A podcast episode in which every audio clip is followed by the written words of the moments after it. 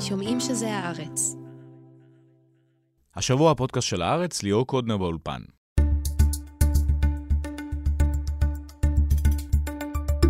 האם ישראל בדרך להיהפך למדינת עולם שלישי? את השאלה הזאת נפנה עוד מעט לגיא רולניק וגם לנעמה שולץ, שהייתה מנכ"לית משרד ראש הממשלה, ולאורי פלטי, לשעבר שגריר ישראל בניגריה. עם תשתיות חשמל רעועות, פקקים איומים, אלימות ומערכת חינוך מפגרת, התשובה לכאורה חיובית. מנגד, בלימת ההפיכה המשטרית וחיזוק החברה האזרחית דווקא מחזקים את הדמוקרטיה המקומית. ננסה לברר האם ממשלת נתניהו מדרדרת את הכלכלה והחברה הישראלית בכוונה תחילה, והאם זה הפיך. בהמשך, על פסק דין חשוב של בית המשפט העליון שמגן על חופש הביטוי, השופטים קבעו שמותר להגיד על השר מיקי זוהר שהוא חייל בצבא הפשע של נתניהו. חיים לוינסון, שנתבע לא מעט על לשון הרע, ועורכת הדין טלי ליבליך יהיו כאן. ולבסוף, גם על שירי גאווה, ובעיקר על השיר תל אביב. מה מחבר מוזיקה מזרחית לפופ לבין המצעד של חודש יוני, נשאל את שיר הנאות ואת יובל גנור.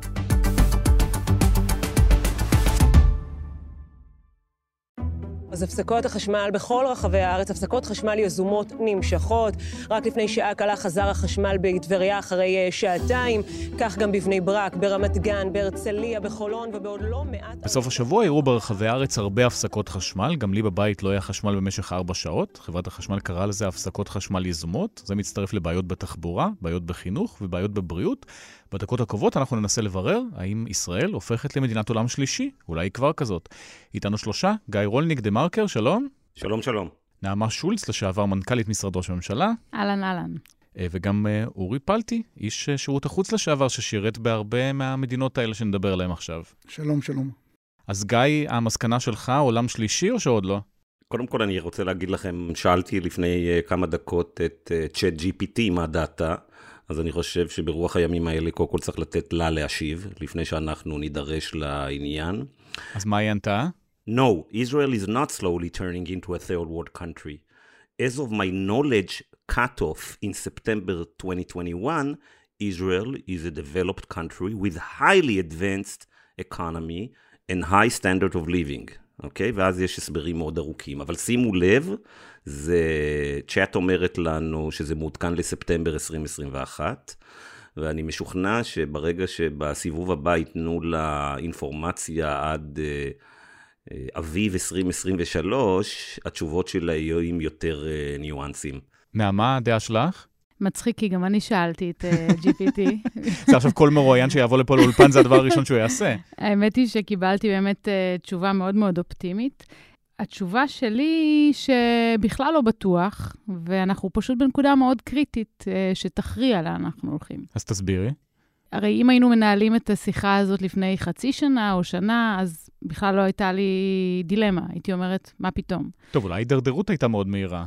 זה רק אומר שעוד אפשר, מדובר פה בסך הכל אולי במדיניות שגויה, בהחלטות לא נכונות, ועוד אפשר להחזיר את הגלגל אחורה.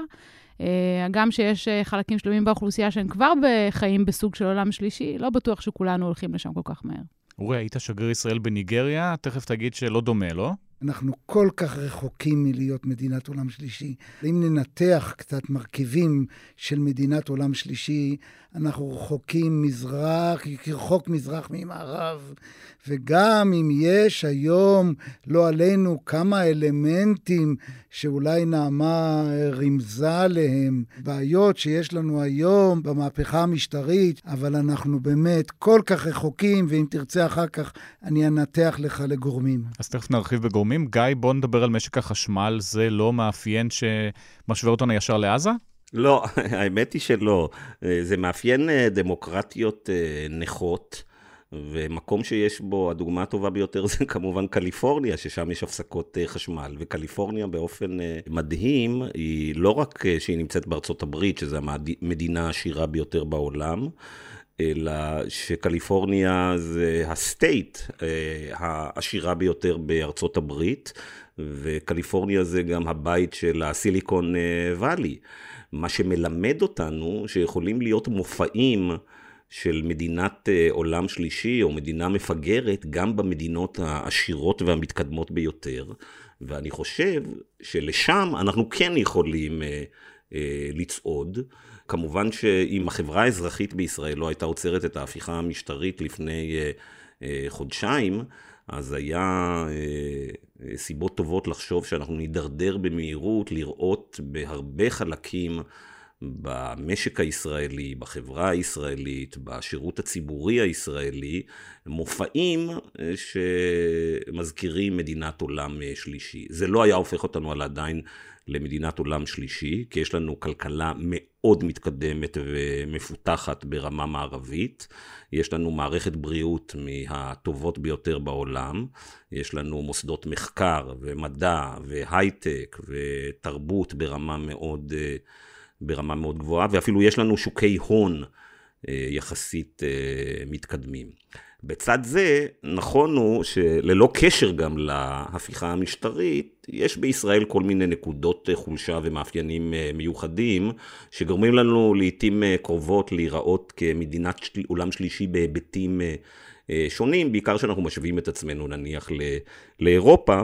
וזה כמובן הצפיפות החריגה בישראל שתלך ותגדל, האלימות במרחב הציבורי בין אדם לחברו, למשל מה שקורה כאן בכבישים בישראל, זה דבר שאין לו כמעט אח ורע בשום מדינה אה, מערבית, ובכלל יש אה, תרבות ישראלית אה, מסוימת, שבמקומות מסוימים נראית כלא מתאימה למדינה שהתוצר לנפש שלה הוא כל כך גבוה. אחד הדברים הבולטים שאורחים מחו"ל די נדהמים, שמצד אחד הם רואים שזו מדינה מאוד עשירה, עם יוקר מחיה מדהים וטכנולוגיה מדהימה וכלכלה, והם נדהמים מכך שהמרחב הציבורי בישראל מלוכלך ומוזנח.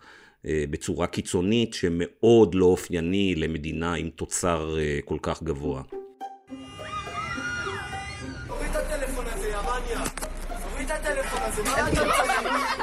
שוב זה קורה, אלימות בסביבת בית הספר. את הג'ונגל בכבישים, גם מבחינת אלימות, כמעט כל נהג מכיר. זהו לא קטע מסרט אימה הוליוודי. יש פה נקודה מאוד מאוד חשובה, שבדרך כלל מדינות עולם שלישי מתאפיינות גם בשיעור אלימות גבוה. והנושא הזה הוא גם מתחיל לבעבע, ואנחנו רואים... אה, טוב, בחברה הערבית אה, זה כבר... אה, בחברה הערבית, קודם כל, אני רוצה להגיד שבשנת 22, בזמן ממשלת השינוי, ראינו ירידה של 16% בשיעור הנרצחים בחברה הערבית, בעקבות עבודה מצוינת שעשה סגן השר אה, סגלוביץ' אה, בתוכנית מסלול בטוח שהוא הקים, ועבודה מאוד ביצועית עם הידיים בבוץ. אנחנו רואים בחמישה חודשים האחרונים עלייה של אה, למעלה מפי שניים וחצי אה, בנרצחים בחברה הערבית. לדעתי, בלילה נוספו עוד שניים, אנחנו כבר עומדים על 90 רק השנה.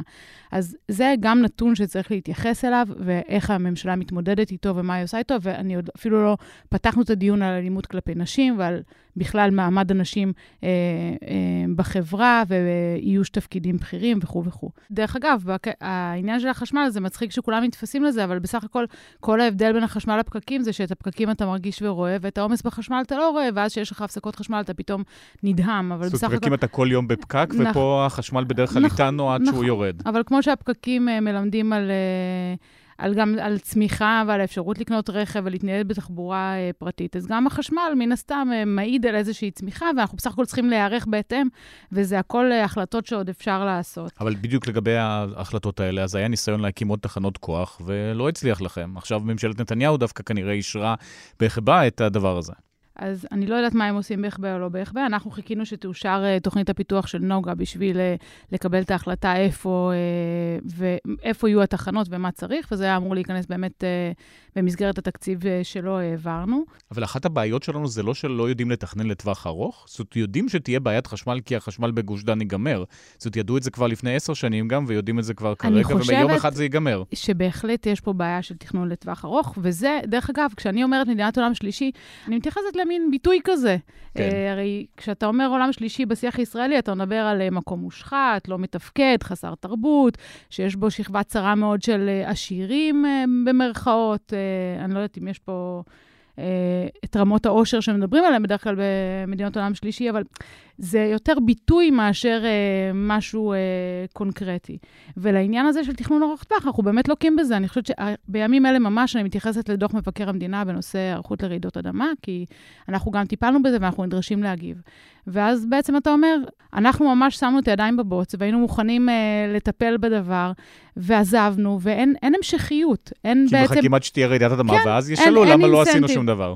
אין אינסנטיב לממשלה לטפל במשהו שהוא מעבר לקצה טווח הראייה שלה. טוב, זה באופן כללי, גיא, בעיה של דמוקרטיות, שהפוליטיקאי נמצא בתפקיד איקס שנים בישראל, ה-X הזה מאוד קצר, ואין שום מוטיבציה לחשוב על המטרו, לחשוב על הדבר הבא, כי זה יעזור לפוליטיקאי שיבוא אחריו או הבא אחריו.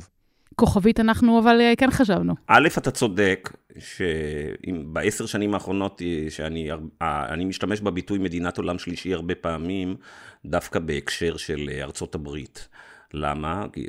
כמובן זה הכלכלה הכי עשירה ומתקדמת בעולם, אבל יש בארצות הברית אלמנטים של לא ממש עולם שלישי כמו ניגריה, אבל כן עולם שלישי, בגלל שהמערכות התחבורה בארצות הברית בחלקים מסוימים נראות כמו אה, עולם שלישי, מאוד בולטת אה, הפיגור של אה, ארצות הברית בתשתיות לעומת נניח אירופה, אי השוויון בארצות הברית, וכמובן השחיתות בפוליטיקה, שבארצות הברית כל הפוליטיקה שוחה בכסף. אבל האמת היא ליאור, שאני רוצה לחזור לשאלה שלך מההתחלה אל האנרגיה, הממשלה הנוכחית מדרדרת את ישראל במהירות חריגה ומטורפת, בהרבה מאוד מובנים, להגיע למקומות שיגרמו לנו להגיד מדינת עולם אה, שלישי, וכמובן אי אפשר להשוות את זה לשום ממשלה קודמת, אבל דווקא מה שבחרת, תחום האנרגיה, פה אני חושב ש...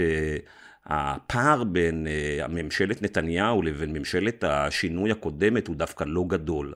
כי בכל מה שקשור למשק האנרגיה ולניהול משק האנרגיה, אה, ממשלת ישראל בעשור האחרון, למעשה מאז שנת 2015, מתנהגת קצת כמו מדינת עולם שלישי. וזה אומר שמהרגע שמצאנו את מצבורי הגז אה, העצומים, בעצם מי שמכתיב את מדיניות האנרגיה של ישראל זה טייקוני אה, הגז, וזה המשיך גם בממשלת השינוי של לפיד ו... ובנט, אחד הביטויים הכי מכאיבים לזה, ובזה באמת תופעה של מדינת עולם שלישי, אפילו סטייל אה, ניגריה, זה שהממשלה הנוכחית והממשלה הקודמת מאפשרות לטייקוני הגז הישראלים, עכשיו זה גם כמובן שברון האמריקאית, אה, להגדיל כל הזמן את הכמויות של ייצוא גז אה, לחו"ל, למרות שהגז עשוי להיגמר תוך פחות מ-30 שנה, ואולי אפילו פחות מזה. לשוק המקומי. וכמובן, גם הממשלה הקודמת לא הציבה שום תוכנית אה, עבודה אה, אופרטיבית להתמודד עם משבר האקלים. דווקא זה תחום האנרגיה, בגלל הכסף והכוח המשחית של... של הטייקונים שלו, זה התחום שבו אה, ישראל הכי בולטת במאפיינים לא של מדינה מאוד אה, מפותחת ולא של דמוקרטיה חזקה ומכלילה. אורי, אז נחזור לניגריה, אז תכף תגיד אה, שום דבר לא דומה, שם השחיתות וכל דבר הרבה יותר, ב scale הרבה יותר גדול? קודם כל, אני חושב שנעמה הגדירה את זה יפה מאוד. אה, זה באמת מושג שקל להשתמש בו, ופה זורקים אותו ממקום למקום. בעוונותיי הרבים גם הייתי קונסול חמש שנים בלוס אנג'לס, אז אני קצת גם מכיר אתה את... אתה מכיר גם את הפקקים של לוס אנג'לס. אני מכיר גם את רודיאו דרייב אה, משני הכיוונים, אה, והילדים שלי גדלו שם, אבל אני קצת רוצה שתבינו מה זה עולם שלישי אמיתי. אה, ניגריה זה 200, אה, שם חיים 225 מיליון איש. אה, לא בדיוק סופרים, שזה, שזה רבע מאוכלוסיית אפריקה. ובניגריה, כשאני הייתי שם, וזה לא כך מזמן, זה בשנים האחרונות, תפסו שרת נפט שגונבת נפט מהמדינה. פיזית אה, בחביות? יותר מזה, בצינורות. אה, וחברות ישראליות נתבקשו לברר למה נפט שזורם מדרום המדינה, וזה נקרא מפרץ גינאה, לא מגיע למכליות שצריכות לקבל את הנפט. זאת אומרת, המכלית ו... מחכה, אבל הנפט לא נכון, לא מגיע. נכון, לא מגיע בכמות שיוצא. וחברות ישראליות הציעו רחפנים שיבלשו, שיבדקו בדיוק איך הנפט יוצא. וממשלת ניגריה לא הייתה מוכנה לקבל, ולא הבינו, ולא קשה לבדוק מי הם החברות, זה לא יותר מדי חברות, זה חברות שבטופ שבטופ. ואז הסתבר שזה שרת הנפט שגונבת את הנפט מהמדינה. היא עדיין בתפקיד? לא, היא ברחה לאנגליה ולימים היא נעצרה. זה סיפור אחד. סיפור שני, כולכם יודעים מה הביטוי הכי שכיח לגבי שחיתות? העוקץ הניגרי. וזה לא במקרה. זה תעשייה שלמה, אגב. ודאי, ודאי. אז זה יפה שאנחנו משתמשים בביטוי, אבל עדיין רחוקה הדרך.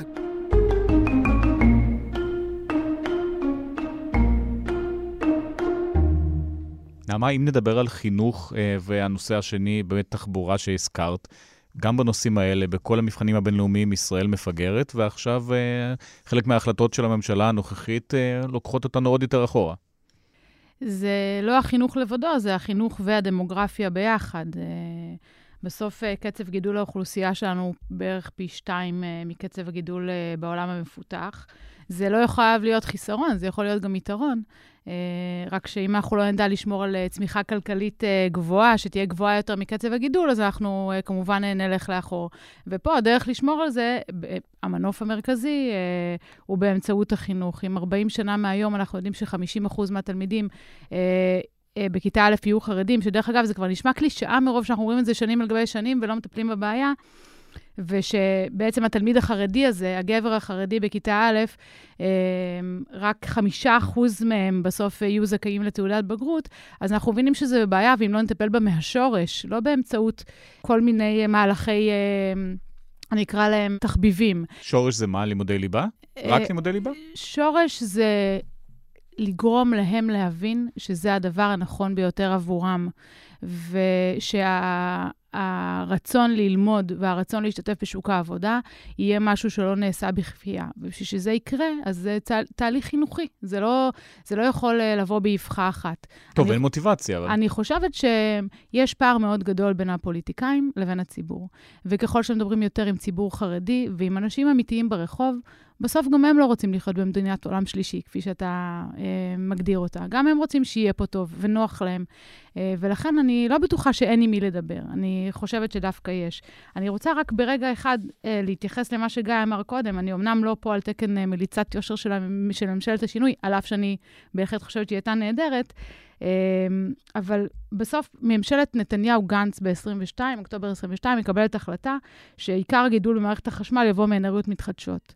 אני יכולה להגיד שבשנה וחצי שאנחנו היינו בממשלה, בעצם שני ג'יגה מתוך החמישה אה, הקיימים היום במתחדשות בישראל, הם באו ממהלכים של ממשלת השינוי. אז אה, נכון, זה לא... כל מה שרצינו להשיג, הדרך עוד ארוכה, אבל באמת בהחלטות יחסית uh, מהירות ובטווח זמנים אה, יחסית קצר, אפשר גם להביא תוצאות, ולכן גם האופטימיות שלי. גיא, אם היינו מקיימים את השיחה הזאת לפני חצי שנה, שנה, היינו מדברים בעיקר על שתי כלכלות בישראל, כלכלת הייטק ולא כלכלת הייטק. הסיפור של ההפיכה המשטרית בעצם סיימה את הסיפור הזה? ההייטק הישראלי, עכשיו אנחנו הולכים לעשור אבוד? אנחנו הולכים לעשור אה, אבוד אם ההפיכה המשטרית אה, תקרה, ואנחנו חטפנו מכה שממנה, גם אם ההפיכה המשטרית אה, תיבלם לחלוטין, וגם היא לא תהיה תלויה מעלינו כאיזה חרב דמוקלס כל הזמן, חטפנו מכה וייקח הרבה זמן אה, לצאת משם. אבל אחרי שאמרנו את זה, צריך לזכור שההייטק הישראלי הוא כל כך אה, חזק, וגם צבר שומנים אדירים.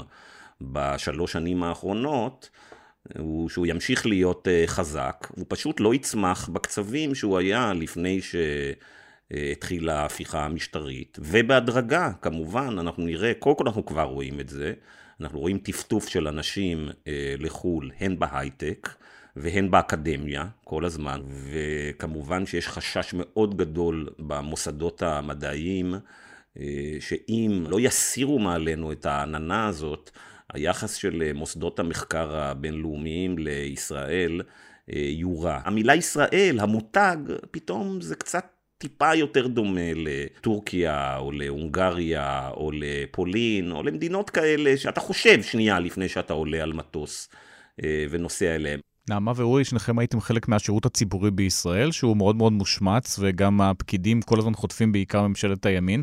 זה גם לא אחת הבעיות?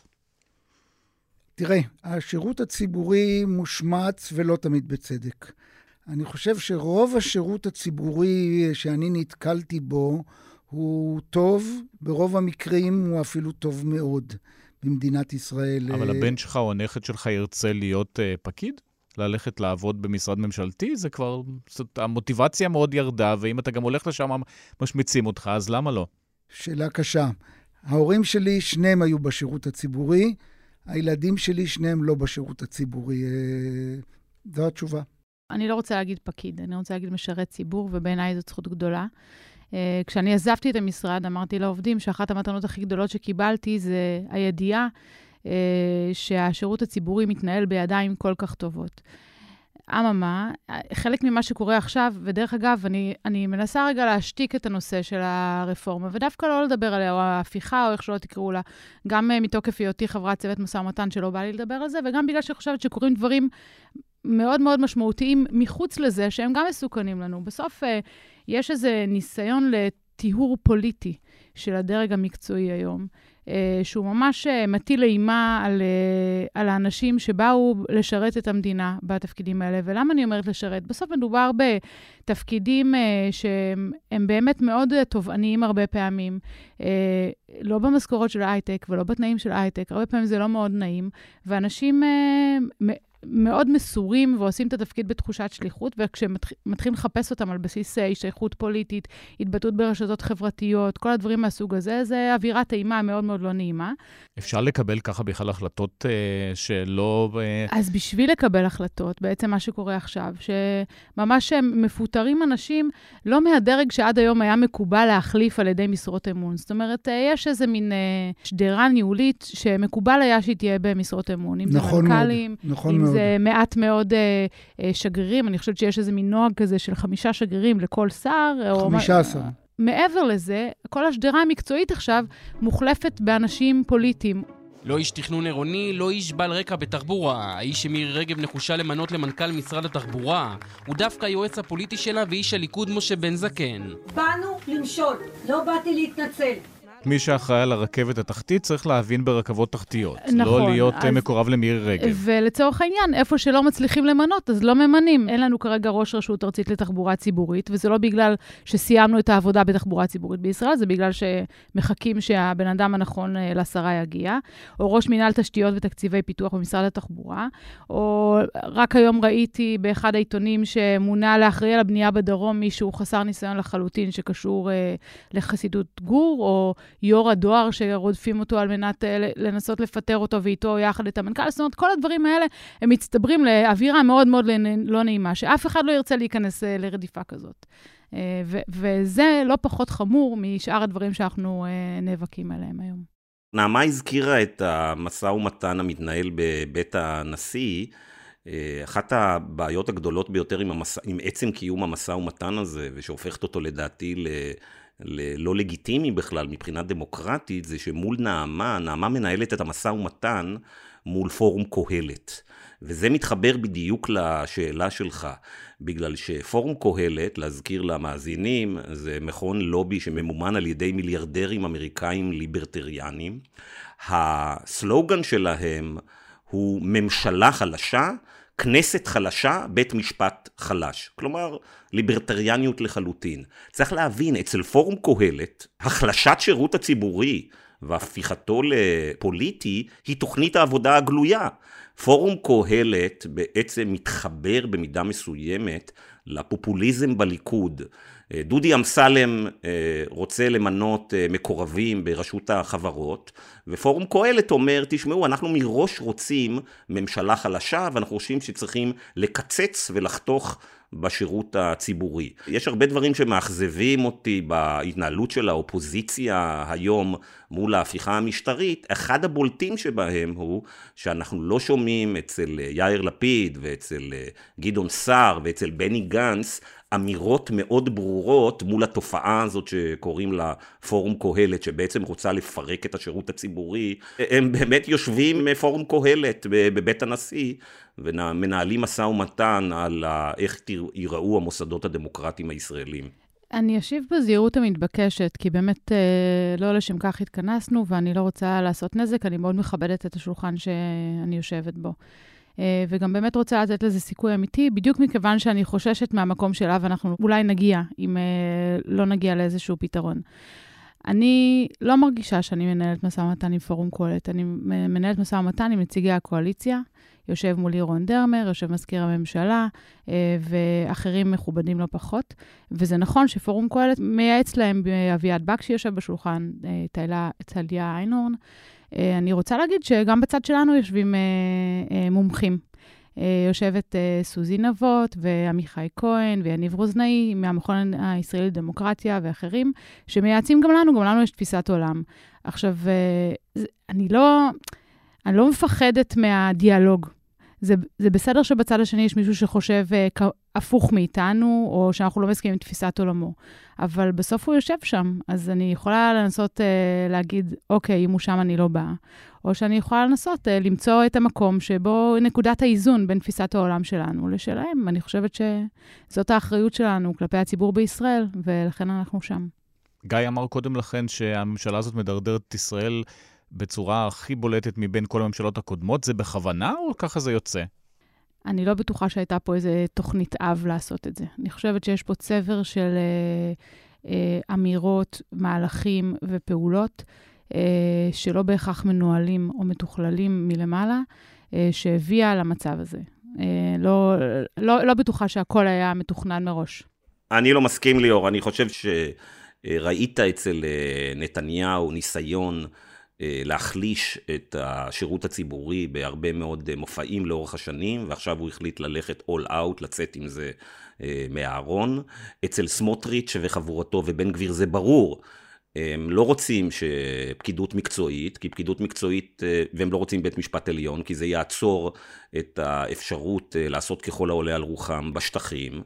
אה, בוודאי שאריה דרעי אין לו בזה שום אה, עניין, וגפני אין לו בזה שום עניין, אז כן, יש פה תוכנית הם אף פעם לא חשבו שהם יוכלו להוציא אותה לפועל בכזאת מהירות, בגלל שהאיש לא צפה את התוצאות של הבחירות האלה, אבל כן יש תוכנית לפרק ולהחליש את השירות הציבורי, והיא עטופה גם אה, לכל אחד מהאינטרסים הפרטניים, הפוליטיים, הקליינטליסטיים שלו, ופורום קהלת נתן לזה אריזה אידיאולוגית מושכת, שזה השיטה האמריקאית, ה free market, וזה דבר גם שנשמע טוב, חלק מהציבור, בעיקר השכבות המבוססות, שלא רוצים לממן אה, אוכלוסיות שפחות תורמות, זה גם נשמע להם טוב. אז יש פה קומבינציה של דברים שלדעתי היא מאוד הרסנית, שתוביל לכך שאנחנו צועדים להחלשה ופירוק של השירות הציבורי. דרך אגב, ואני מסכימה עם כל מילה שאמרת, זה לא שאני לא חושבת שאין תוכנית אב או רצון כזה. אני חושבת שהיא לא הייתה מנוהלת. זאת אומרת, לא הייתה החלטה של מישהו, ואם היא הייתה, זו הייתה החלטה גרועה, לצאת עם כל המהלכים האלה ביחד. זאת אומרת, ו... זה לא סוכני כאוס שבאו בכוונה ואמרו זו התוכנית. אם זאת הייתה תוכנית מאורגנת, היא הייתה נעשית בצורה יותר אינטליגנטית. בסופו של דבר, אם זה לא היה מהמקפצה, אלא בתוך המים, כנראה שהרבה מהדברים כבר היו יכולים לעבור. ולכן אני חושבת שזה לא היה מאורגן מלמעלה. בטוח בזה לחלוטין, כי אני חושב שעצרנו את ההפיכה המשטרית. אה, זה לא היה טריוויאלי, זה לא שלפני שלושה חודשים יכולת להגיד אין שאלה. ההתגייסות פה של החברה האזרחית, ומה שראינו עם, ה, אה, עם הטייסים, ועם המילואימניקים, ועם הרופאים, ועם ההייטקיסטים, זה היה דבר חסר תקדים, והצד השני היה בשוק. וכן, היה פה סוכני כאוס. קהלת היא סוכנת כאוס. שזאת התוכנית שלה, להחליש את השירות הציבורי. ושים לב, אה, ליאור, אם שלושת אלה חלשים, אז מי נשאר? מי יישאר חזק? כמובן, הכסף הגדול, וזה בעצם המודל האמריקאי. ולכן, שוב, כן מאכזב אותי, למרות מה שנעמה אמרה, שאנחנו לא שומעים אמירה בולטת נגד האידיאולוגיה הזאת מאנשי האופוזיציה. אורי, זה עוד הפיך? זאת לא נגיע למצב של ניגריה, או שהדרך ברורה? תראה, זה, זה עוד הפיך לחלוטין, אה, ואני רוצה להוסיף לעניין אה, החלשת השירות הציבורי. אה, אני שירתתי 35 שנים בשירות הציבורי. שירות החוץ היה שירות יקר מאוד, והייתה לי הזכות לשרת עם יהודי, שאני לא יודע אם אתם יודעים את שמו, קראו לו בנימין נתניהו. הוא היה שגריר ישראל באו"ם, ואני הייתי קצין הסברה במשלחת. היה מוצלח, אומרים. היה מוצלח מאוד, והיה אכפת לו משירות החוץ. והוא היום אחד האנשים שיש לו חלק בדרדור השירות הציבורי, ופה אני רוצה לשחק את האדבוקייט של שירות החוץ. והיום כלל וכלל, ושאת מדברת על דרדור השירות הציבורי, היה שר חוץ לפני שנתיים, יאיר לפיד, שחלום חייו היה להיות שר חוץ, והוא היה מאוד מאוד אכפת לו משירות החוץ. היום הוא שם שר חוץ, שאני לא רוצה להשתמש במילים לא יפות, אבל הוא בכלל לא שחקן. כי כשהוא רוצה לשלוח אנשים לוושינגטון, אז ביבי לפני שבוע שלח, כזכור לכם, את רון דרמר ואת צחי הנגבי. טוב, כי את ראש הממשלה גם לא מקבלים בוושינגטון. נכון, נכון מאוד. אבל את שר החוץ הוא לא שלח. שר חוץ מסתובב בכל מיני מדינות כדי שהוא יגיד שהוא היה בחוץ לארץ. אבל זה חלק מדרדור השירות הציבורי. נעמה הזכירה, מינו מנכ"ל לא משירות החוץ. כעת הוסיפו משנה למנכ"ל לא משירות החוץ. אתם יודעים מה זה עושה לגאווה של אנשי שירות החוץ, שאמרתי לכם, זה אנשים נפלאים, ועל כך זה אחד הדברים הנוראיים. מביאים אנשים שלא מכירים, ופה הזכרת את שרת התחבורה ודברים כאלה. אני מביא את הדוגמה בתור אדבוקייט של שירות החוץ, וזה חלק מדרדור השירות הציבורי. סיכום שלכם, נעמה וגיא, הפיך? אז uh, אני דווקא אופטימית. אני אופטימית כי, שוב אני אומרת, לפני שנה היינו במקום אחר לגמרי. כל כך מהר הגענו למקום שאנחנו קצת מיואשים בו, אנחנו באותה מהירות, בהחלטות נכונות ובעבודה טובה, נוכל לצאת מזה ולהגיע למקום אחר. סך הכל הכוחות הפועלים פה חזקים, הכלכלה שלנו חזקה, החברה מאוד מאוד מעורבת, שזה באמת נקודת האור הכי גדולה בחצי שנה האחרונה. אני מדברת על החברה בשני הצדדים. אני לא מדברת רק על הצד שאליו אני לכאורה משתייכת. וזה נקודת אור וזכות לחברה הישראלית. קאי? האופטימיות היא, בדיוק כמו שנעמה אמרה, היא מההתעוררות של החברה האזרחית. המחנה של המרכז, שמאל, דמוקרטי-ליברלי, התעורר משנת אה, דוב של 40 אה, שנה, שבה הם, הוא היה עסוק בענייניו בשעה שהימין והחלקים הכי קיצוניים בימין אה, התכוננו פה להפיכה משטרית בעצם, ובנו כאן תשתיות עמוקות בתוך, ה, בתוך החברה. אז התעוררנו כמו שלא היה אף פעם. וזה מדהים ומרגש, ומי שנמצא בהפגנות אה, כל סוף שבוע לא יכול שלא להרגיש אה, התרגשות עצומה אה, באוויר. החלק הפסימי הוא שאנחנו כבר ארבעה חודשים לתוך העניין הזה, ובזירה הפוליטית האופוזיציה עדיין לא מבינה את גודל השעה, ועדיין מזמרת את הזמירות הרגילות ולא מתעלה להזדמנות המיוחדת הזאת, ולא מתווה איזה חזון או חוזה חברתי אה, חדש לישראל. ועד שזה לא יקרה, אז אנחנו צריכים להיות מאוד אה, אה, זהירים ולא מדי אופטימיים. גיא רולניק, אורי פלטי, נעמה שולץ, תודה רבה לשלושתכם. תודה רבה. תודה רבה. בבקשה. בית המשפט העליון דחה בשבוע שעבר את התביעה של השר מיקי זוהר, וקבע שהאמירה שהוא חייל בכיר בצבא הפשע של נתניהו היא לגיטימית. זוהר תבע עמותה בשם חוזה חדש, וטען שמדובר בלשון הרע, אבל דווקא השופטים השמרנים, סולברג, וילנר ושטיין, קבעו אחרת. הבעת דעה, קראו לזה. איתנו שניים, טלי ליבליך, עורכת דין של העיתון כבר הרבה שנים, נכון? נכון מאוד. וחיים לוינסון, חיפשנו מישהו בבניין שקיבל הרבה תביעות, אה, השם שלך עלה ראשון. כן, ברוך השם. אז בוא נדבר באמת על תביעות ועל ההבדלים בדברים האלה. למה חייל אה, בכיר אה, מפיוזי בעצם זו אמירה מקובלת? לדעת אפילו שופטים אה, שמרנים בבית המשפט העליון. א', נכון, הרכב של שופטים יראי שמיים נקרא להם, לא, לא יודעת שמרנים, אבל ככה זה צריך להיות, זאת הבעת דעה. זה לא כמו שקבע בית המשפט המחוזי, זה דווקא כפי שקבע בית המשפט השלום. השופט סולברג שכתב את חוות הדעת המובילה, אכן אמר, זו ההלכה הראויה והלגיטימית. אף אחד לא יכול לחשוב שהמשפט, מיקי זוהר הוא חייל בכיר בארגון הפשע של נתניהו שלא מפסיק להסית ולשקר, היא אמירה עובדתית ולא מהווה אה, הבעת דעה בעצם. שמה ההבדל? מה, למה הבעת דעה זה דבר כל כך חשוב? מה ההבדל בין דעות לעובדות? עובדות זה כן או לא, והבעת דעה זה אומר, יש עובדות, אבל הנה הבעת הדעה שלי עליהן. היא יכולה להיות הבעת דעה הגיונית, ויכולה להיות גם קיצונית ומוחרפת, אבל זה ביטוי שבעצם אנחנו כחברה צריכים אה, להיות אה, אה, סבילים, וראוי לנו לקבל גם ביטויים שהם קיצוניים, גם אם זה לא נעים לנו. חיים, כמה תביעות מנהל כרגע? שש או שבע. והכל הבעת דעה, או על מה זה? חלק זה על הבעת דעה. חלק זה תביעות פוליטיות בכסות של אה, תביעות דיבה. תביעות השתקה, מה שקורה. כן, בסדר, מתרגלים. וחלק תביעות לגיטימיות, זאת אומרת, אני חושב שהטובים הפסידו, אבל אה, טענתם נכונה. העלבון הוא לגיטימי. תן דוגמאות. אה, למשל, אה, העיתונאי אבנר רופשטיין תובע אותי תביעת דיבה על זה שהדהדתי תחקיר של פוליטיקלי קורט, על זה שהוא הטריד מינית חיילות בזמן שהוא היה בגלי צה"ל. אני מכיר את הסיפור הזה מזמן אמת, ואני עומד על כך שהסיפור היה. אני חושב אבל שבמובן הזה זו תביעת דיבה לגיטימית. כאילו, אדם טוען שכתבו שעליו שהוא מטריד מינית, שזה ודאי אה, ביטוי שמכפיש, שפוגע בו וכולי, זה גם... זה לא הבעת דעה. זה טענה עובדתית, זה לא אה, אמרתי לו אמא שלך זונה, זה אה, על עובדות. אז שם אני פשוט חושב שהוא יפסיד. יש את התביעה של ערוץ 20 נגדי, שזה תביעה לפוסט סאטירי, שבו כאילו ערוץ 20 מכריז על נתניהו כראש ממשלה תשעה ימים לאחר שבנט הושבע להיות ראש ממשלה, והם טענו שזה מציג אותם באופן קיקיוני והזוי, כמי שלא מכירים בראש הממשלה הנבחר ובמדינה הדמוקרטית וכולי.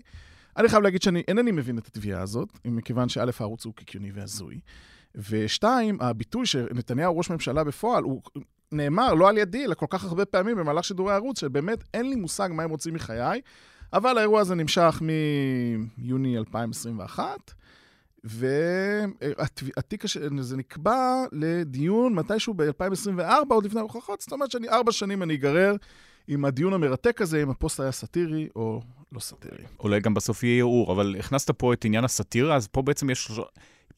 פה בעצם יש שלושה דברים שאנחנו צריכים לדבר עליהם, אחד זה עובדות, שתיים דעה ושלוש זה סאטירה, נכון? סאטירה היא בהכרח אה, הבעת דעה. תחת הביטוי הבעת דעה, אז אה, יש הרבה מאוד אה, מופעים של, של ביטויים שאפשר להתייחס אליהם. ואם אני אומר שהוא שר בממשלה, אני חושב שאתה אידיוט, אז זה בהגדרה הבעת דעה. למה נכון. לא להגיד אני חושב לפני הכל, ואז אפשר להגיד מה שרוצים? זה נחמד. להגיד, אני חושב שאתה רצחת את פלוני, זה נכון שזה יכולה להיות הבעת דעה, אבל הנה, השופט סולברג באמת מתייחס לאיזה סוג של הבעת דעה שאומרת, אה, אה, הדם של הנרצחים על ידיו של פלוני. אז ברור שפלוני לא זה שרצח את כל אותם נרצחים שאליהם מדובר, מדובר באיזשהו ביטוי, מטאפורה שאומרת, אה, אנחנו חושבים שזה כך. זאת אומרת, בפסק הדין הזה, סולברג אומר, חבר'ה, תרגעו. אה, בואו ניכנס, יש אה, פשט ויש דרש, ואם הפשט אה, קיצוני, אז בואו תסתכלו מה האדם הסביר, והנה הגענו לנושא הסבירות פתאום. מה האדם הסביר או הרגיל, הוא קורא לזה האדם הרגיל, אבל מה האדם הרגיל מבין ממה שנאמר על מיקי זוהר? האם הוא באמת חייל בארגון פשע? טוב, אבל זה לא מחמאה. אז מה? אבל זה הבעת דעה. זאת אומרת, מותר לך גם להגיד דברים שהם קשים, אבל אתה מוגן. זאת אומרת, אפילו אם אתה לא הולך לצד האמת. זאת אומרת, אתה יכול להגיד, להגיד מישהו, ואני הולכת רגע על, על הגנת האמת, אה, הוא גנב. אם הוא גנב, אם הוא הורשע בגניבה, אז, אז זה לא נעים, אבל הוא הורשע בגניבה. עובדתית. עובדתית. אם אתה אומר, הדם של אה, אנשינו על ידיו, זה לא נעים, אבל זאת הבעת דעה מוגנת. וגם לגבי פוליטיקאים אפשר ללכת הרבה יותר רחוק לפי פסק הדין נכון הזה. נכון מאוד, בעיקר כלפי פוליטיקאים. אה, פסק הדין הזה אומר, תגדלו אור קצת יותר עבה. ב', הוא מדבר שם, אה, השופט סולברג מדבר על ביטוי של אה, חולה נפש. אה, שזה ביטוי נקלה ולא יפה, ובאמת יש כאלה שהם פגועי נפש. אבל כשאתה מדבר בשפת הרחוב, אז אתה לא אמור אה, לתבוע על זה שקראו לך אתה חולה נפש, או שתיקח את התרופות שלך. זאת אומרת, לא צריך להוכיח שהבן אדם באמת לוקח תרופות, אה, זה, סוג של ריב אינטרנטי בעיקר. זה נכון, למרות שבעניין אולמרט ונתניהו, שם הם ניסו להוכיח שהוא באמת חולה נפש, וביקשו גילוי מסמכים. אבל שם הוא גם טען בראש, זאת אומרת, השופט ניסה לתת לו שם מוצא של לבוא ולהגיד שזה ביטוי בעלמא, ובכך ייגמר התיק, אבל לא, אולמרט התעקש שמדובר נכון. בהגדרה קלינית. תראה, הרשתות החברתיות הביאו גם למגפה של תביעות דיבה, כי כמות התוכן שאדם מייצר היא אינסופית. ואם פעם תביעת דיבה זה היה שבערוץ 2 אה, עשו עליך תחקיר, או בעיתון הארץ, ואתה טוען שאמרו שהעברת כסף, ואתה לא העברת כסף, זה, אגב, גם אני מבין למה זה פוגע, אם מציגים אותך באופן כזה רחב ובתפוצה וכולי, ואם באמת נעשתה טעות, אז זה לא בסדר. אבל אתה יודע, כל עידן הרשתות החברתיות, שכל אדם, כל מה שעובר לו בראש ברגע נתון, תוך שנייה הוא מוריד את זה למקלדת. אה, זה מביא לאינפלציה של תביעות דיבה. אה, שחלקם הם בגלל שאפשר גם אה, להפיץ אנשים שקרים, כמו על אה, בנט שאימא שלו לא יהודייה. למה בנט באמת בדיוק זה הנקודה שרציתי להעלות? למה אימא שלו לא יהודייה? היה ברור לכולם שהאימא יהודייה, למה זה לא אותו דבר כמו החייל במאפיה? הדבר הזה, לא, אבל הדבר הזה חלחל. זה לא היה ברור לכולם. בדיוק, הדבר הזה חלחל. היו אנשים שחשבו שאימא של בנט לא, לא יהודייה? לא, אבל אני חושב שאין מחלוקת שחייל בארגון פשע מדובר במטאפורה. ולהגיד שנתניהו הוא ראש ארגון פשע בגלל שהוא עומד לדין, זה ביטוי פוליטי חריף, מכוער וכולי, אבל אני לא חושב שיש איזה מישהו שחושב שמיקי זוהר, שהוא מסיים במליאה, הוא הולך וגובה חובות בדרך הביתה. ומישהו שחושב שבנט כן, לא יהודי, כן? אבל כן, מסתבר שיש הרבה מאוד אנשים שחשבו, סליחה, אני רוצה להזכיר לך את אימא של פרס ערבייה. טוב, פרס לא טבע. אה, אולי הוא היה צריך... אה, אבל זה ההבדל, כי בעידן של היום אתה יכול לתפוס מישהו שכתב את זה בטוויטר, פייסבוק, אינסטגרם, טיק טוק וכולי. ולהגיש נגדו את התביעה. ולהגיד נגדו את תביעת דיבה, כי נכון. הרבה פעמים אתה, אתה מחפש נגד מי להגיש תביעת דיבה, אה, ואין לך מי. אבל אני חושב שאתה יודע, יש גם שיח פוליטי מכוער שהרשתות החברתיות מביאות איתו. וסוף סוף נפל לאסימון לשופטים בפסק דין חוזה חדש. אם הם לא יתחילו לשים אתה יודע, מעצור לתביעות הדיבה האלה, הם יהיו בתביעות דיבה אינסופיות. למשל, לצערי הרב, ההלכה הפסוקה היום במדינת ישראל, שנאצי הוא דיבה. אני לא מקבל את זה, אני חושב שזו טעות יסודית. נאצי לא צריך להיות דיבה. אני לא חושב, אה, גיא פלג למשל טבע איזה מישהו שכתב עליו באינטרנט שהוא קצין גסטאפו, וקיבל מהם 9,000 שקל בפשרה. אני לא חושב שיש אדם סביר שחושב שגיא פלג הוא אכן קצין בגסטאפו. זה, יש הבדל בין להגיד את זה על גרמני בשנת 43, ויש הבדל להגיד את זה על יהודי בשנת 2023, ואני חושב שזה מופרך בעיניי, אבל זאת ההלכה הפסוקה. עכשיו, מה קורה? אה, יש לך ריב עם מישהו, פוליטי, עם מישהו, אז הוא מקלל אותך ואתה מקלל אותו, ואז ברגע שהוא... אז עד נאצי, אם אני מגיע לנאצי זה לא בסדר, ואז, עד נאצי זה בסדר. בדיוק, ואז הוא שרבב איזה משהו נאצי, אז אתה יכול לרוץ נגדו לבית משפט ולהגיד, הוא אמר עליי נאצי, הוא אמר עליי גבלס, הוא אמר עליי אה, אה, קצין גסטאפו. אני חושב שזה אינפנטילי. קווים אדומים אין בכלל? זאת חוץ מהנאצי הזה כל דבר עכשיו מותר? אה, אני חושבת שלא תלוי עד כמה אנחנו נעצבן את שופטי בית המשפט העליון. אה, אבל כמו שכאן אה, בפסק דין חוזה חדש נכתב, זה לא עבר את הגבול. זה הכל עניין של סבירות. העניין של איך אתה מסתכל על זה ומה אתה אומר שזה, האם זה קיצוני בצורה מופרכת, האם זה כתגובה, אתה לוקח את זה, האם זה בקונטקסט המתאים. זאת אומרת, הסיפור של חוזה חדש, של מיקי זוהר, התגובה הייתה של חוזה חדש. זאת אומרת, מיקי זוהר הלך ו- ודיבר. הוא דיבר נגד crime minister, נכון, crime minister נכון. הגיבו, והוא תבע אותם על התגובה שלהם. נכון. אז uh, השופט סולברג מכניס את הכל לקונטקסט, והוא צריך להסתכל גם על הקונטקסט. להבין שזה לא ארגון פשע, בדיוק כמו שחיים אמר, uh, אני הולך ב- ואוסף uh, כספים. אז תרגיעו, זה בסדר, מותר. Uh, בוא נגיד, הדמוקרטיה יכולה לסבול גם את הדבר הזה. אז עכשיו, חיים, כל הפניות שלך לבית המשפט זה תקדים סולברג, בוא תסגור לא, לי את התיקים? חלק, חלק, uh, אני חושב שהן מתייתרות, למשל חלקים מתביעת הדיבה של אלי ציפורי נגדי. למשל, ידידי אלי ציפורי תבע את ידידי עקיבא נוביק, שכותב פה מאמרים, על הביטוי המשוגע המקלל של הטוויטר. נו, בסדר, נו, כאילו, ובאמת אני חושב שזה יש בתי משפט. כמה כסף הוא רוצה על זה? אין שום משמעות לכמה כסף אתה, אתה, אתה רוצה. אתה יכול לכתוב 200, אתה יכול לכתוב מיליון, מיליון שקל. הרי השופטים בסוף פוסקים מה שהם רוצים, וגם בהוצאות הם עושים מה שהם רוצים. בתביעה של, של מיקי זוהר, הוא תבע 140 אלף שקל, והמחוזי שהלך איתו לכל אורך הדרך נתן לו 10,000 שקל. שזה כן, הוא, זאת אומרת שהוא תבע ללא הוכחת נזק, כאילו... טוב, לא, העליון בכלל לא נתן הוצאות, אגב, זה גם... נכון, שזה חבל. אין שום משמעות, השופטים בכלל לא מסתכלים על הסכום שאתה תוקע, ולצערי הרב, הם בכלל, בכל נושא ההוצאות פה הוא פרוץ, והגיע הזמן ואגב, זה גם אחד הדברים שהמחוקק צריך להסדיר אותם, גם נושא ההוצאות. ואני חושב שיש גם עוד עניין בפסק דין חוזה חדש, והגיע הזמן להסדיר אותו ברמת החוק, או לפחות באיזה פסק דין אה, יסודי של בית המשפט העליון. ההבדל בין אדם שכותב ברשת חברתית משהו, או מגיב אה, בעניין, לבין כלי תקשורת שמפרסם עליך כתבה. תראה, בכל זאת, אני חושב שאצל האדם הסביר, יש הבדל בין אם הוא פותח אה, אה, את עיתון הארץ ורואה תחקיר על כפולת עמודים, לבין אם איזה מישהו כתב משהו באיזה ציוץ בטוויטר שאפילו לא יודע מי זה המישהו הזה. אני בכלל כופר בזה שצריך לתבוע בתביעות דיבה, אבל... למה אם... לשון הרע זה משהו של העבר? לא צריך להגן על באמת את שמם הטוב של אנשים? צריך, אבל חוק איסור לשון הרע הוא מ-1965. אבל uh, צריך קצת uh, להתארגן על עצמנו ולראות uh, מה קורה עכשיו, ו- ואיך חופש הביטוי uh, מתקדם הלאה, ומה מותר ומה אסור, והאם uh, כל קילול וכל גידוף הוא... הוא... במיוחד בעידן הרשתות החברתיות. נכון. אני בעיניי, המקבילה הזו של מישהו קילל אותך בטוויטר, זה כמו שאתה תגיש תביעת דיבה, שעשית, דפקת למישהו את הפגוש מאחורה בצומת, והוא יצא לך מהאוטו ויצעק לך, מה אתה עיוור, אתה לא רואה לאן אתה מסתכל? אני לא כופר בעלבון. אני לא אומר שזה לא לא נעים. השאלה, האם מבחינה פילוסופית, סכסוך אזרחי, צריך לגרור אותו עכשיו שלוש-ארבע שנים, והתרופה אליו היא בפיצוי כספי, בגלל שמישהו אמר עליך משהו, בעידן שאנשים כל הזמן אומרים על אנשים דברים אחרים, בטח ובטח אנשים שנמצאים בזירה של ויכוח פוליטי סוער כמו מיקי זוהר. הוא באמת נעלב מזה? הוא באמת לא יכול עכשיו ללכת הביתה, הוא מרגיש מושפל, הוא דופק בדלת, הוא נכנס, אשתו אומרת לו איך היה לך היום, הוא אומר לי, תשמע, היה לי יום מזעזע. אמרו עלייך בחוזה חדש, אני חייל בארגון פשע, אני לא יכול, אני, אני, אין לי לב לצאת מהבית יותר. זה, זה העניין, זה המגוחך בכל הדבר הזה. עכשיו, אני מבין שאדם שלצורך העניין אומרים עליו שהוא מטריד מינית, והוא לא הטריד מינית, אז זה באמת פוגע בו, ואנשים מסתכלים עליו באופן עקום, אבל איזה פוליטיקאי אמרו עליו משהו, נו, תתגבר. אבל בדיוק בהקשר הזה של מיקי זוהר, בסוף השבוע הסכסוך אה, בין משפחת זוהר לבין בין השכנים שלהם, משפחת כן. רמב"ם, כן. ואז אה, בתגובה של משפחת רמב"ם, חייל בצבא הזה מופיע מחדש. בדיוק כן. הכניסו לו חזרה. אבל אני אומר, גם, אתה יודע, גם ערוץ 20 שהגיש נגדי את, את, את, את התביעת דיבה הזאת. מה, מי האדם בערוץ 20 שהרגיש מושפל ללכת ברחוב, כי חיים לוינסון פרסם איזה קריקטורה סאטירית באינטרנט, ועכשיו הסתכלו עליהם כאנשים מגוחכים שחושבים שנתניהו ראש ממשלה, בעוד הוא לא ראש ממשלה. מ- מי התובע? על מה העלבון? מה העלבון? של מי העלבון? באמת, טוב, זה- רצו זה- להעסיק זה אותך מוציא במשהו. העסיקו. הנה, הוא ואגב, זה- מוציא אותך מהדעת. אומר. לא, זה מבזבז לי זמן. נו, בדיוק וזה זו המטרה. מבזבז, וזה מבזבז לי כסף. וגם אחרי שאני אנצח את ההליך הזה, למה אני אקבל את הכסף שלי בחזרה? אני אקבל את הזמן שלי נו, זו בחזרה? המטרה, אני אבל- אקבל פיצוי שווה ערך? לא, תראה, בבריטניה, אתה למשל מקבל הוצאות ריאליות, אתה מגיש חשבוניות לבית משפט, הגשת חשבונית, חצי מיליון פאונד, עלה לי עורך דין, אתה מקבל חצי מיליון פאונד. פה, במקרה הטוב, הקיצוני ביותר, אתה תקבל כמה? 20-25 אלף? כן. שזה לא מתקרב לעלות של עורך דין. ורגע, מה עם זמן? מה עם זמן? כמה שעות כל תיק אה, אה, לנתבע, טלי? כמה זה? לפחות 200 שעות? ופגישות יש עם. עורכי דין, ולבוא בהחלט, למשרד, ולבוא והלחץ, למסמכים, ולבוא לבית. משפט, ולזה, אני שם בצד. הלחץ. כמה זה? זה, זה, זה אירוע של 200 שעות, השבוע יש לי דיון בבית משפט, אני בגלל זה אני לא הולך לרדיו, אז אני מפסיד כסף. למה זה מעניין מישהו שאני מפסיד כסף? זה לא מעניין, ולצערי השופטים, אם היו מתחילים לתת 200 ו-300 אלף הוצאות, אז אנשים היו חושבים פעמיים, שבאמת היו נפגעים בעמקי נשמתם, וזה היה שווה לנהל את ההליך הזה. זה פסק דין חשוב מבחינת אה, הגדלת חופש הביטוי לסיכום?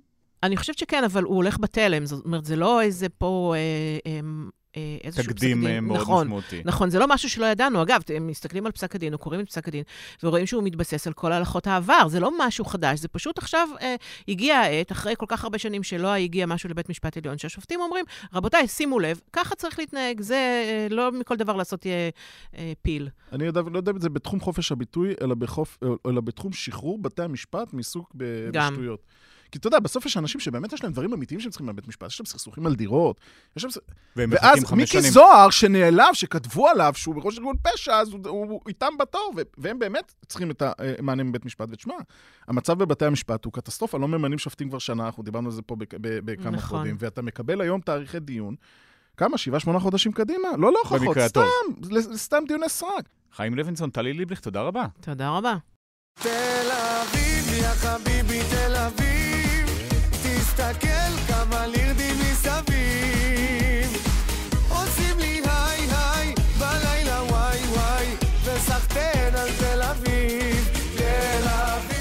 ברקע אתם יכולים לשמוע את תל אביב של עומר אדם, שלום לשיר הנאות. שלום, שלום. אז uh, מוסף הגאווה של הארץ, שהוא הגאווה פה, את אומרת שהשיר הזה עשה הפיכה של ממש. נכון, אה, שיר שיצא לפני עשר שנים, קיץ 2013, נולד לגמרי במקרה, אה, שני מפיקים שהפיקו את ליין המסיבות הקווירי מזרחי אריסה, שמם אה, עומר טובי ויותם פאפו, אה, החליטו לשדרג את המסיבות שלהם ולנסות אה, להוציא איזשהו שיר, אה, שיר מקורי. עד אז הם היו מביאים אומנים מה, מהז'אנר המזרחי להופיע במסיבות, הם רצו לקחת את זה צעד אחד קדימה. משהו שלהם. כן, אבל אה, מאוד uh, כבדיחה, מאוד דל תקציב, הם ישבו בבית, כתבו מילון של סלנג הומואי, שלחו את זה לדורון מדלי. דורון מדלי כתב איזשהו שיר, uh, פאפו וטובי פנו לעומר אדם, הצליחו לשכנע אותו להצטרף, הם היו מאוד מנוסים בלשכנע את uh, שריף, הילד הדרוזי, להופיע במסיבות שלהם, ואת uh, שרית חדד. Uh, אז הם פנו לעומר אדם, הצליחו לשכנע אותו להקליט את השיר. הקליטו את השיר, עיריית תל אביב אה, זרקה להם איזה מימון מאוד מאוד צנוע לקליפ. Uh, השיר הזה יצא, ולהפתעת כולם הפך ללהיט מטורף. עד היום מנגנים אותו בחתונות, מנגנים אותו במסיבות, זה משהו, זה המנון תיירות. Uh, ובדיעבד זה גם מה שפתח את הדלת לז'אנר שירי הגאווה, שהיום זה משהו שכל מי שמתעסק במוזיקה ושומע מוזיקה פופולרית יודע לדבר עליו. ומי שיושב בכיסא לידך באולפן זה יובל גנור, לשעבר מנהל כאן 88 וכאן ג'. אז מה זה בכלל הז'אנר הזה?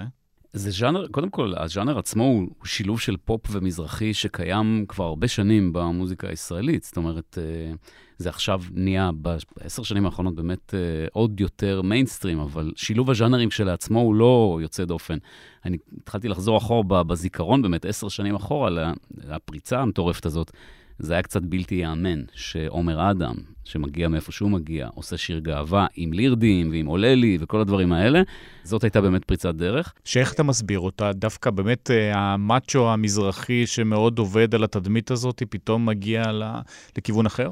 אני חושב שהיה שם באמת אה, צירוף מקרים טוב עם הסיפור הזה של האריסה. אני, אני, אם כבר חוזרים לשם, אז גם אני התפלאתי לראות. Uh, אתה יוצא למסיבות גייז, זה ז'אנר מאוד ידוע, אבל פתאום היה ליין של מוזיקה מזרחית לגייז, שזה היה דבר מאוד מפתיע. זאת אומרת, אני, בתור מי שרגיל לשמוע את הפופ ועופר ניסים וכל הדברים האלה, אתה בא ואתה רואה קהילה שלמה של אנשים, שעל זה הם גדלו, על מוזיקה מזרחית, וכל הערב זה רק מוזיקה מזרחית, ואני לא גדלתי על זה, אז אני הכרתי מעט מאוד מהדברים האלה, אבל יש לזה קהל, ובתוך הקהל הזה, אני חושב שנוצר כבוד של זמרים מזרחיים לליין הזה, וזה עזר להם להתקרב אליו, אבל אין ספק שעומר אדם קפץ קפיצה, זאת אומרת, הוא לא היה מצד אחד העומר אדם של היום, מצד שני הוא כבר היה דמות מאוד מאוד פופולרית וזמר מאוד חשוב במוזיקה המזרחית, והוא עשה שם קפיצה אמיצה לתוך הסיפור הזה. עולה לי, עולה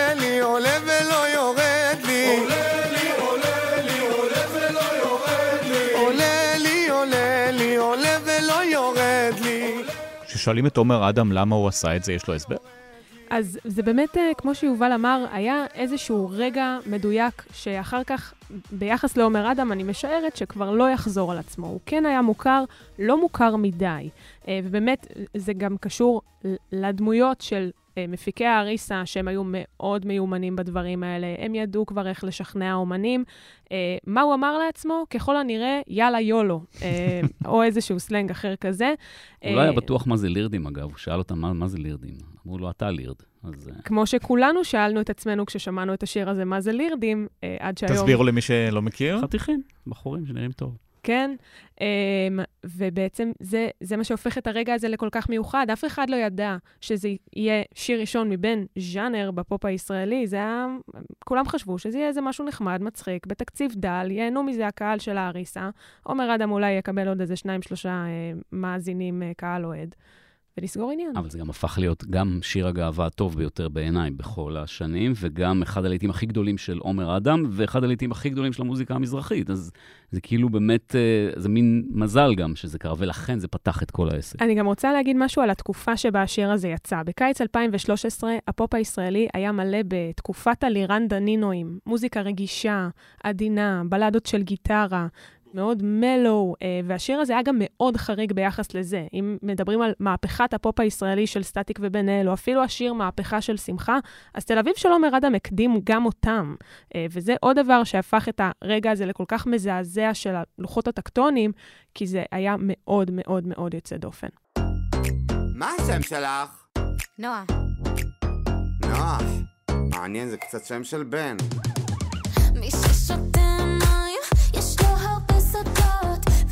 אם אנחנו חוזרים לז'אנר, אז מה עוד אנחנו משייכים לאותו ז'אנר? קודם כל, מה זה ז'אנר? ז'אנר של שירי גאווה? אז יש לך הרבה. זה מתחיל בעדן בן זקן עם מלכת השושנים, ומרגול עם פה זה לא אירופה.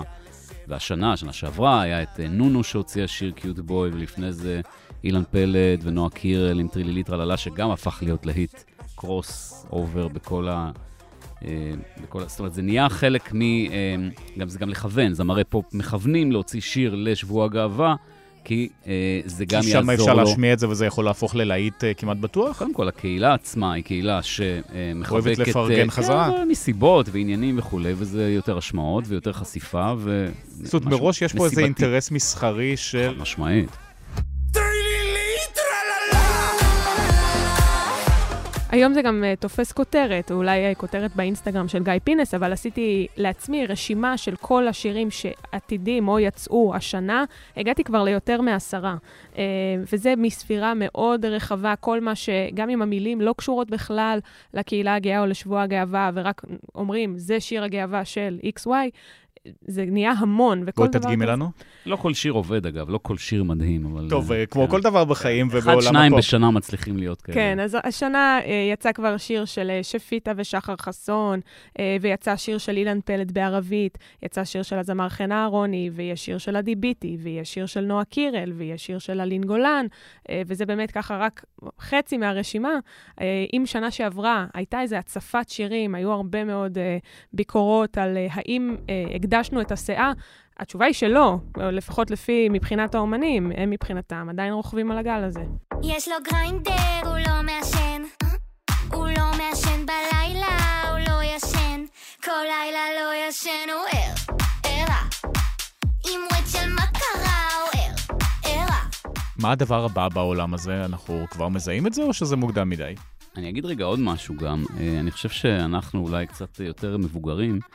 ונוער של היום זה פחות אישיו, הסיפור של מיניות ונטייה מינית. זה הולך ויורד כסיפור. טוב, הרבה יותר וזה- פלואידי גם. כן, יותר פלואידי, גם מגדר וגם אה, אה, זהות מינית ומשיכה מינית, וזה שאומן שר את הדברים האלה ונכנס למקומות האלה, זה כבר לא סיכון כמו פעם. זאת אומרת, זה, אנחנו יותר כאילו מסתכלים על זה בפליאה מהצד, אבל אני גם, אה, אני בשנים האחרונות אני מלמד בבית ספר, אז גם מחנך, אז אני רואה את הילדים האלה, בני 16-17, זה הרבה הרבה פחות סיפור מבחינתם אה, ממה שאנחנו טוב, יש חושבים. גם הרבה יותר זמרים מחוץ לארון בצורה גלויה בשורה הראשונה, מה כן. שלא היה לפני עשר שנים אפילו. נכון, אז גם אפשר לשאול את השאלה, מה זה שיר גאווה? אם אנחנו מצמצמים את זה להגדרה של שירים שיוצאים בתחילת יוני, ובקומוניקט שלהם כתוב שיר גאווה, אז יש לנו את הרשימה הזאת. אבל אפשר גם להסתכל על השירים באופן כללי, האחרונים של רן דנקר, ושל שחר תבוך, ושל אה, אלעלי, שהיה לה איזשהו שיר שמתייחס לדברים האלה. האם אלה שירי גאווה, כן או לא? שירים של דנה אינטרנשיונל, האם אלה שירי גאווה, כן או לא? בגלל זה הדבר כשלעצמו, שירים שיוצאים בתחילת יוני, זה איזשהו תת-ג'אנר, אבל אפשר באופן כללי לראות גם עלייה, בעיניי מבורכת, של שירים שמתעסקים בקהילה הגאה. אבל נניח שירים כמו של דנה וסטטיק ובן אל, אחלה גבר, אבל גם אישה, זה חד משמעית שיר גאווה. זאת אומרת, אין נכון, בכלל נכון. השירים, נכון, כי זה גם באמת יצא, וזה גם באמת בעיניי דוגמה לאיך אפשר בכל זאת להיות חתרניים, מקוריים ומרגשים אפילו בעיניי, גם בתוך הדבר הכביכול מאוד ממוסחר הזה. זה ממש בסדר אם את מרגישה שאת אחלה גבר, אבל אישה. כשסטרייטים שרים על גאווה זה בכלל אמין? לי אין בעיה עם זה, אבל אני מודה שאני יכול להבין למה זה מפריע לקהילה. גם קראתי בכתבה. ש- גם הטרנסים במיוחד, שלא מיוצגים מספיק או מרגישים שמישהו לוקח להם את המקום, אבל זה מחיר שמשלמים, אני חושב. זאת אומרת, זה שזה פותח את זה לציבור הרחב, וזה שזה הופך להיות אה, תל אביב, וכל השירים שדיברנו קודם הופכים להיות השירים בחתונות. זאת אומרת, אתה הולך לחתונה, וזה מה שאנשים קופצים, אז הדודה קופצת את זה, והילד וכולי. אבל בעיקר באמת בחתונות בתל אביב, לא באור עקיבא או בנתיבות. לא יודע בכלל, לא בטוח בכלל. אני חושב שזה חודר לכל מקום. אני מסכימה, כן יש את השאלה של אה, לאן הולך הכסף. למשל, שיר כמו קיוט בוי של נונו, שיצא בשנה שעברה, מאוד מאוד הצליח. היא קיבלה עליו חסות מחברת אה, פלייטיקה. הלו? איפה אתה? אתה פה? פה לא, פה לא, פה פה. אה, גם השנה אה, הזמרת אה, עדן דרסו, ראפרית, הוציאה שיר גאווה ממש היום, עם חברת סייפליי, גם איזושהי חברת גיימינג. זה אומר שהם קיבלו עליו כסף עוד לפני שהשיר עשה משהו. ש- איך זה עובד? תספרי על החברת גיימינג פונה לזמר או ליוצר ואומרת, תשלבי אותי? או שזה עובד הפוך. בדרך כלל השירים האלה הם שיתוף פעולה בין זמרים לליינים של מסיבות. הרבה פעמים הליינים של המסיבות מחפשים איזשהו כסף נוסף לקליפ או ליחסי ציבור או משהו כזה, הם פונים לחברות ואומרים, "ת- תיקחו קצת מהרווחים ותשימו עלינו ויהיה לכם איזה branding של אה, מסייעים לקהילה. טוב, פה לכאורה גם בתל אביב, עיריית תל אביב נתנה כסף, עיריית תל אביב עבדה בלמצב נכון. את עצמה כעיר הגאווה של ישראל, אז גם יש איזה אינטרס מסחרי מאוד ברור. נכון, ואז אפשר לשאול את השאלה, מי מקבל את הכסף הזה? כשנונו או עדן דרסו מקבלות כסף שצבוע כביכול בצבע של הקהילה הגאה, בעיניי יש בזה איזשהו טעם לפגם. לא משנה אם השיר מצליח או לא, עוד לפני שהוא יצא, הן כבר קיבלו עליו איזשהו סכום. אבל התרומה של השיר הזה, התרומה של השירים האלה לקהילה בכלל ולחברה, היא, היא, היא גדולה יותר מאיזה סכום כזה או האם אחר. אה, לקיוט בוי יש תרומה לקהילה הגאה? אני לא בטוחה. אני חושב שמסתכלים על זה עוד יותר פריפריאלי, אז, אז כן, אני חושב שכן, שירים כאלה. כן, כן, זה קירוב. זה... וזה גם באמת הוויכוח, נראה לי, זה ממש אה, קלאסי, זה, זה גם הקולות כאילו ש... זה מותרות, יש לנו פה כאילו הלוואי, זה מצוין שזה המצב, אז בסדר, אז אומן כזה או אחר קיבל עוד כסף, אבל בסדר. זה בדיוק הוויכוח אה, על, אה, על מי מבצע את השירים האלה, מה קורה עם ההצלחה שלהם. טוב, באופן כללי גם יום הגאווה הפך להיות שבוע הגאווה, אחר כך חודש הגאווה, יש פה באמת, ים בכסף כנראה מסתובב, אחרת זה לא היה קורה. כן, זה טוב, גם באים לפה, אה, אנחנו עכשיו, ואני חושב שזה גם שנה אחרי, אה, לא, הייתה כבר שנה אחרי הקורונה בעצם, אבל מאות אלפי אנשים שמגיעים ומוציאים המון כסף פה, זו תעשייה מאוד מאוד, אה, שמגלגלת, תל אביב לפחות, כן? אה, לא זאת יודע ספציפית כמה, לחודש הזה באים... אה, אה, ודאי, ברור, מה זאת אומרת? זה המצעד, המצעד התל אביבי הוא נחשב אחד המצעדים החזקים באירופה. יש לך פה שילוב של עיר שהיא גם ליד חוף וגם מזג אוויר מעולה, וגם, עכשיו אני נכנס ככה לדקויות של, של הגאווה, שילוב של אה, ממוצא מזרחי ואירופאי ביחד, הכל מתערבב פה. אין את זה בהרבה ערים באירופה, זה מקום מאוד אטרקטיבי להגיע אליו בגאווה. עוד חמש שנים, עשר שנים נשמע שיר כזה על ירושלים, או שזה כבר uh, קו אדום, זה לא יקרה? אל תגזים. Uh, השאלה לדעתי, האם אנחנו בכלל נשמע שירים כאלה? האם הנושא הזה כל כך ייטמע במיינסטרים, עד שהוא לא יהיה מעניין יותר, עד שתחילת חודש יוני לא תהיה מועד להוציא בו שירים? אני מעריכה בזהירות שהדבר הזה כן ימשיך איתנו, כי מעבר לשבוע הגאווה שמספק אייטמים, גם אה, להוציא שיר בתחילת חודש יוני זה צעד די חכם אסטרטגית לאומן. זה גם תחילת הקיץ. חתונות. חתונות, מסיבות, וגם אה, לקראת המצעדים העבריים בתחנות הרדיו, שזה משהו שמאוד חשוב לאומנים. לקראת ראש השנה. בדיוק, זה בדיוק הזמן ששיר יהיה מספיק בראש של אנשים כדי שהם יצביעו לו, אבל לא יותר מדי כדי שהוא לא יימאס עליהם. לכן אני מעריכה בזהירות שהטרנד הזה איתנו כדי להישאר ברמה זו או אחרת. שיר הנאות, יובל גנור, תודה רבה. תודה. תודה.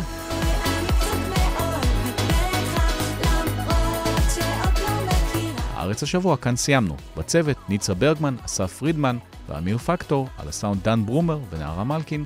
אני ליאור קודנר, אנחנו כאן מדי יום שלישי, אתם מוזמנים להצטרף. הלו? איפה אתה? אתה פה?